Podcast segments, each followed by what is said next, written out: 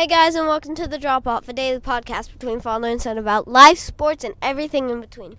Today is Thursday, and it's also the three day break in between all of the NBA series. So today, I think we might do a recap of the first two games of all four second round series. So, based on what's happened so far, what are your takeaways? Wait, there's a three day break where there's no games at all? Yeah, from Thursday. No, actually Thursday and Friday. There's no games. I see. So the next games are going to be game threes on Sun, sa- half uh, two game threes on Saturday and two game threes on Sunday. I think so. All right. Well, I guess the way it's shaken out is the one four series are not going to be very competitive, but the two three series looks like they're going to be very very competitive. Uh, which series do you want to start with? Let's start with the Memphis Grizzlies Warriors series. So, last night, so in the first game, Clay, I guess they're down most of the game, and then like Clay hit a cra- hit like a, um, not a buzzer beater, but like a game winner with like 30 seconds left. Did you see how that game shook out? Uh, I didn't watch that game, but I did see some highlights, and I think the big kind of the big news or whatever about the first two games have been the ejections, or at least the flagrant two violations. So in the first game, Draymond Green got hit with a flagrant two violation, um, which yeah, I, I, think was debatable, and he got ejected out of the game. Um, I think that was in the third quarter or early third quarter, if I remember correctly. And then the game two, Dillon Brooks got ejected out of like in the very very beginning of the game like the war or the, the grizzlies were up like seven or eight, eight to zero uh, early in the first quarter and he gets that um, he hits gp2 on the head on like a fast break and unfortunately gp2's elbow's broken and he's out for like a month which means he's basically out the rest of the um, like maybe maybe he could come back if the warriors make it into the finals Into the finals but really sad. Um, and that I think that hurts the Warriors a lot because GP2 is one of the main guys that they're throwing at Ja in the minutes that he's out there. And I don't know if it's because they didn't have GP2. It's, that's probably not the whole reason, but Ja was just he was electric in game two. He was unstoppable force. Um, I mean, you don't want to overreact because he's probably not going to hit all those shots that he did in, at the fourth quarter, like he did in game two, because he basically didn't miss a shot in the fourth. Um, but man, he he really carried the Grizzlies. He outscored the Warriors like 14 to six at the end of the game, and he really brought them back. Also, at the end, I think that um, the what's it called? I think that like in game three, um, they'll be able to make like adjustments on how to stop Ja and maybe throw more at Ja now that they don't have GP2 to like just guard him one on one. So maybe like they'll be throwing like a double team at Ja and help off of like someone like um maybe like if they have like a unreliable shooter on the floor. What I'm really impressed with is it just doesn't seem like the moment's too big for the Grizzlies. Right? This is a young team and that's kind of the moment in which you think, okay, this young team doesn't have the experience of the Warriors. It's like those. It's the last minute, um, you know, of game two, really close. They could go down 0-2. Like that's where it shows where's their character, where's their heart, where's their grit. And I think they prove that they belong. And it's going to be a, a really, I mean, the first two games have been really close, and I think the whole series is going to be close. I wouldn't be surprised to go seven. I'm still picking the Warriors, but I I'm I've been super impressed with the Grizzlies so far, and man, it's just been it's been a fun fun series, and I think it's going to continue to be. I originally had the Warriors and I think six, maybe five or six, but I think now with GP2's injury, I think it will definitely go to seven. Yeah, and if it goes seven, Game Seven is at the FedEx um, Center in Memphis, and so the Grizzlies have home court advantage, and so I mean, obviously, it'll be tough for the uh, Warriors to win Game Seven on the road, but uh, there's there's a decent chance we can see the Grizzlies pulling out this series also. Which I mean, Clay Clay's been cold this whole series so far. I expect that to change. Um, Curry's been okay, but he hasn't been the best player in the series. That's been Ja, um, and so as you, as they go back to San Francisco, I mean, the Warriors still probably feel okay. I mean, it's one one. They haven't been blown out or anything, um, and they're probably happy to go back home. And I I totally agree with you. Desmond Bane is injured, or at least he's hurt. I think he has got a back injury, and so I think you totally sell out on stopping Ja, and you make the rest of the Grizzlies beat you and prove that they're able to.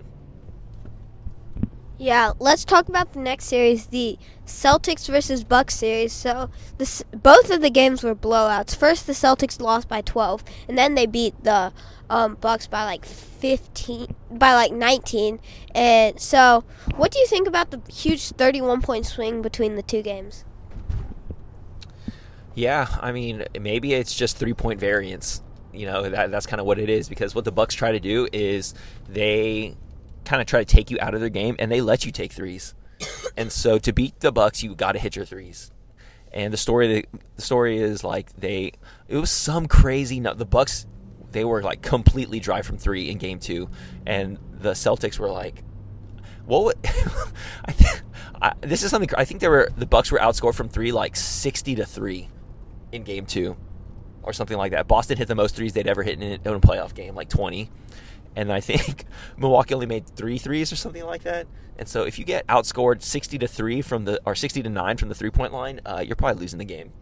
Uh, but I, I, think if you're a Celtics fan, you're encouraged. You know, uh, after game one, they're like, "Is it cause for pause for the Celtics?" Right? Because I, like I think most people obviously you don't want to count out Giannis, uh, one of if not the best basketball player in the entire world right now. Uh, but I think most pe- people were picking the Celtics, especially the way they ended the season. Robert Williams coming back, Khris Middleton being out, uh, and I think Game One kind of spooked a lot of people and said, "Hey, this is a formula that looks like it could be used to beat the Celtics." And I'm really, I'm really impressed with the way the Celtics responded. How do you feel about your C's now after the first two games? I feel really good. I think it was just a fluke that we only made like six three. We only made like six twos, and we didn't make like any. T- we didn't make any mid rangers the entire game. All of our t- in game one, all of our twos were like layups, and we made like six, and we shot. But now I think I'm feeling a lot better with the with the shooting. So yeah, I think that we can win the series. Yeah, they say it's a make or miss league. You heard that before, right? Sometimes you can like analyze all you can, but at the end of the day, it's about okay, did the shots go in or not? And sometimes you know it's random, like the shots just don't go in the way that they're supposed to. And so, uh, I think the smart people were saying after game one, the Celtics just missed a lot of shots that they normally make. Right, and so you don't want to overreact. You, you want to stay. You want to play your game. I think what they did realize was, hey, they had to match the Bucks' physical intensity and their aggression and uh, you know the the Celtics players were admitting that like they, they got punched in the face, they got outmuscled, they weren't ready for the physicality of the Bucks. Regroup, come back in game two, and you are ready, right? And that's part of the matur- maturation process as a team. Uh, I don't know. Are you worried that Marcus Smart is out? And do you? I don't know much about his injury. Do you know what happened to him and when he's expected to come back? So he has a left quad contusion, I think. But um, I think that we can win. I think with this three day break, it will help him. But I think we can win game three without him, and he'll be back by game four. Yeah, I mean, I, I, think you want this series to end as soon as possible. I mean, I don't know what Middleton's prognosis is, but uh, if you can end the series quickly without Middleton coming back, then uh, I, I think that bodes a lot better for your team. I think the thing was he is out for the entire series. He isn't? I think that's some of the reporting been grade two sprain. He's going to be out, but I mean, with these long breaks, you know, got three days in between games two and three. Like you never know uh, if he's going to try to come back a little earlier, especially if the series is tight and he feels like, hey, if I play, I'm not going to make this any worse, and I'm going to give my team a, a, little better chance to win. So you never know. There's no guarantees. He coming back earlier. You know, Booker came back. We thought Booker Booker was going to be out the whole. Uh, first series, round one, and he came back in game six. So anything can happen.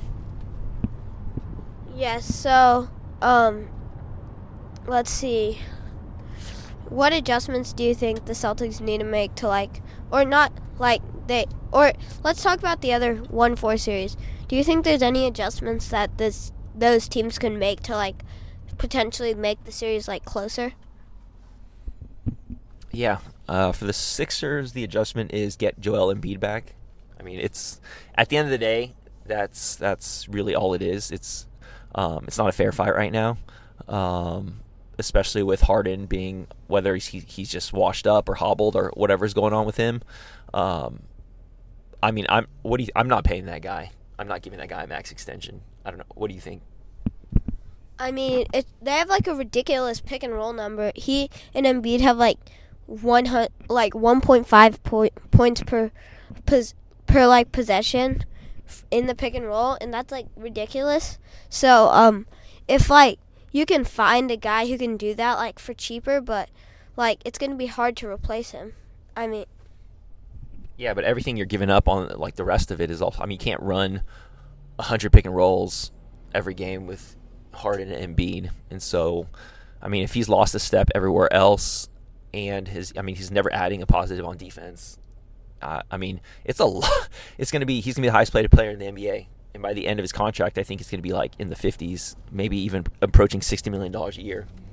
And by the end of it, he's probably giving you like I don't know, ten or fifteen million dollars value of contract. And so, that I do not envy Daryl Morey. He's got a hard decision, I, and I just don't think. I mean, the Heat are a well coached team. They are solid top to bottom, um, and I don't think the Sixers are built to exploit weaknesses that the Heat have, which would be more like I, I think they don't have. If they're in a close game and you, they're, or they are playing a great defense, I think their half court offense can be kind of shut down pretty easily, or not pretty easily, but um, they can they can be challenged. Uh, what about the Mav series? It's 2-0. Do the Suns look like they're the favorites, the team to beat? I don't think they're the total favorites, but I think that um they the for the Mavericks, I think that Jalen Brunson and Spencer Dinwiddie just need to step up because at this point, all you have to do is really sell out at um, Luka, and because I mean, besides Maxi Kleber, like their team isn't doing doing much like efficient wise efficiently. You sound like Jason Kidd. Jason Kidd after both games, he's like Luka can't do it alone. I mean, this is Luka is a elite elite playoff performer, right? He uh, I, I don't remember who said this, but there's no defensive scheme that can stop Luka. Like he's got every, he's got everything. He's got everything in the bag that he needs, and what he what he truly needs right now is a team around him that can support him. Um, and so Brunson's had a pretty disappointing series. Um, kept on talking about how in the Utah series Brunson's going to get paid, right? Brunson like with with every si- single game, Brunson's making money on his next contract. Uh, but here, I don't know because the Suns are such a, a good defensive team, I think that kind of they've exposed maybe some of Brunson's weaknesses at the highest levels. And he's not he's not a Luka. He's not a, a, a guy. He's a, a, much smaller guy, and he's not going to be able to do uh, what he did against Utah's defense, which was more uh, much much much worse than the Suns' defense. And so it looks like it might be a sweep. Um, hopefully Dallas can put up a good fight when they go back home and make it a series. Uh, but right now, it does look like the one four series are are, are pretty much over. Uh, but we got some great matchups coming up in the two three. All right. Well, we've arrived at school. Thanks so much for listening to us today. We hope you have a great day wherever you are. Bye, Dad. Love you. See you later. Bye, buddy. See, love you too.